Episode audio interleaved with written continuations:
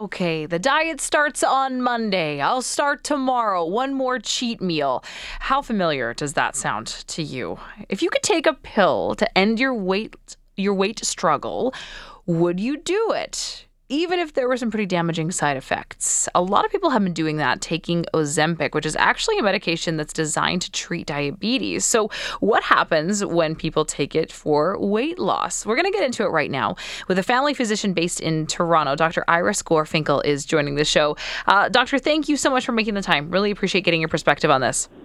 I am so happy to help on this common topic that I'm so constantly being asked about. Go ahead, shoot. I mean, first of all, the marketing. I mean, when you're watching a show that's coming from an American channel, I mean, we are all seeing ads for Ozempic, and it has been very clever. There's been a lot of curiosity about what this is, what this pill is for, and a lot of people jumping on board taking it. So uh, let's just talk first uh, about what this is actually designed for. What is Ozempic meant to do and to treat?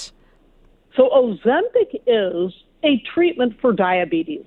That's how it started out. Diabetes type 2, not type 1. And it basically imitates a hormone we have in our body. It works on the pancreas by triggering the release of insulin, but it also works on the stomach. It slows how quickly the stomach empties. It works on our brain by lowering appetite. It makes us feel fuller. And so when they were doing the trials on treating diabetes, they saw something unexpected. People started losing weight. Now, it wasn't massive amounts of weight. We're talking about 15, 16% over a one and a half year period. But still, that's way better than many other drugs had done in the past. So, of course, that caused a lot of excitement you know, so so then they started saying, well, gosh, maybe we should be studying this for weight loss by itself. Mm-hmm. Now, the small print, there's always the fine print. You're right; it does cause side effects. And, and, commonly it sounds i mean it sounds wonderful right i mean you've got you've got slow which would uh, slow weight loss which would to me indicate that it's done in a fairly healthful way i mean it's doing things like making you feel a little bit fuller maybe helping you change some of your eating habits so i mean this sounds like it's too good to be true and it seems like that's actually the case well, it, it's not that it's too good to be true, actually. The numbers are looking really good at this point. Like, it does look promising. But let's take a look at that fine print heartburn, nausea, vomiting, diarrhea, constipation, um, rarely inflammation of the pancreas, gallstones, and sometimes the blood sugar can go too low. But basically, understand that in diabetics who have heart disease or who don't, it does reduce the risk of heart attack. It reduces the risk of stroke. So this is really exciting stuff. But the problem is it's being used widely in individuals who may not need it. So Health Canada has approved it for weight loss. Actually, they've approved it in a different form, but still it's approved for weight loss in individuals with a, who are obese. That means their body mass index has to be at least 30. Don't know what your body mass index is? That's easy to do. All you have to do is put in your height and weight on a calculator and it'll tell you. But if you're diabetic, if you're not diabetic and just overweight, and the weight is the BMI is 27 or higher, it's also approved as long as you have some other condition that's weight related. For example, high blood pressure, high cholesterol. These are things that would warrant therapy. But right now, it really does look quite promising. The problem is, in my practice, I've got all kinds of people who want to take it simply for weight loss and they have no other issues. Hmm. those individuals do not qualify. So, uh, what does it feel like to actually take it? Because I've heard that it can make you quite sick. I mean, is this something that that you that you really want to be on? And how long are people taking it for? So this is it. In order to get that benefit, it, it's a long-term treatment. It's not like people drop 15% of their weight instantly. Understand, in the trials, it took about a year and a half for them to take off about 15 to 16 percent of their weight. So that's a pretty good amount. But the problem is when they stopped the drug, what happened? Most of that weight came back. So that's a serious problem. So, you know, so it's it's imitating a hormone. and it's giving that hormone in much higher concentrations than our body normally makes it. So when that hormone is now withdrawn, the problem is people tend to gain the weight back, and the people who lost the most weight tend to, tend to gain it the fastest. So, I mean, what is the risk to then just being on it for the rest of your life? We don't know. Hmm. and, and, you know, here I hang my head in shame. And I say that for the medical profession because when it comes to the history of weight loss drugs, we have been slammed time and time again. And it's not that we're slammed on common things. We're, we're slammed on the uncommon things when large populations start to use it. I'm proud that Canada has, has, has dragged its feet. We're not, we're not so quick on this. But in the United States, it's rapidly becoming the drug of choice.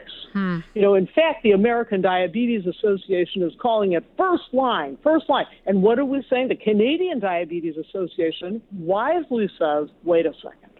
We're not we're not we're not recommending this as first line.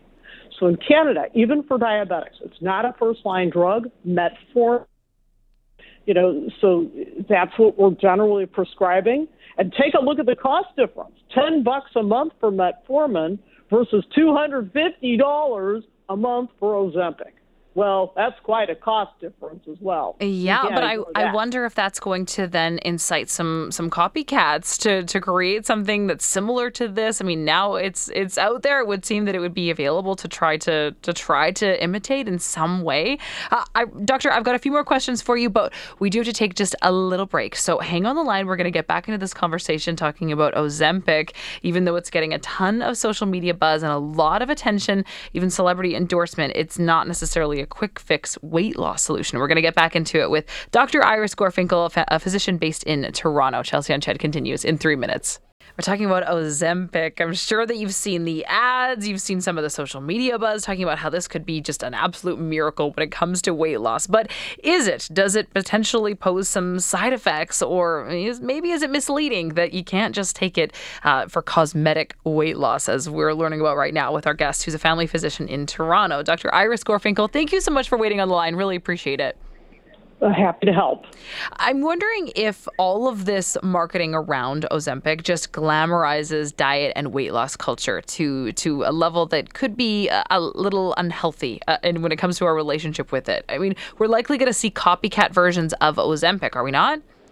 What what's so concerning? Well, no, we're not going to see copycats exactly. You would think, oh, you know, at 250 bucks a month you know, do the math. That's like twenty five over twenty five hundred dollars a year. Sure, yeah. Right. So you would think that would invite all kinds of generics. But the fact is, they've got a Novo Nordisk, which is the company that makes it. They pretty much have a hold on the market because they have it patented. See, they, they've done the research, so now they get the benefit of the patent, which goes on for many, many years. Hmm. So perhaps we'll see some copycat like drugs. We are seeing a few, but so far Ozempic is like some, you know, this particular chemical is number one in terms of the weight loss it causes. But again, the fine print doesn't cause weight loss in absolutely everybody who takes it? Answer: It does not. In fact, on average, about two and a half people have to be treated in order for one to see that kind of weight loss. You know, so you're not talking about a guarantee of weight loss. And the second thing is, you're absolutely right when you say, wait a second, what's wrong with our culture? That everybody is reaching for a drug, right. even if it is a hormone that naturally occurs. It's occurring, you know, it's being given at a much higher dose than our body would naturally make this. And and I think you're you're nailing it because obesity is a biopsychosocial problem. It is not a question of an Ozempic shortage in the body. That's not what's happening. You know, we as human beings overeat for many reasons, and those reasons need to be addressed. If I'm feeling depressed or anxious, is my treatment really Ozempic? Mm-hmm. You know, if I'm fighting other battles that I'm treating because eating Haagen Dazs makes me feel good right now in the moment, is that really my therapy? You know, so so this leads to much greater questions. You know, obesity still has to be approached, you know, for all of its nuances. And there are individuals who don't want to be treated, who don't want to be told, who are sick and tired of the messaging that our bodies have to look a certain way. Mm-hmm. And I'll share with you, I see naked people all day, every day.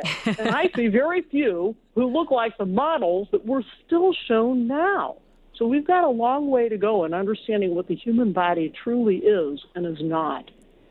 Yeah, I think that there has been significant strides when it comes to normalizing many different types of bodies, but this marketing seems like it just it goes uh, right back to that idea that it has to it has to look a certain way and you have to attain a certain size or be smaller than you are uh, because of you know because you'll you'll live a happier life, which is sort of what the marketing suggests based on based on what it's we've seen with the Ozempic. Same marketing that we see for smoking. Mm-hmm. It's the mm-hmm. same marketing we see in alcohol you know, the conflation of issues.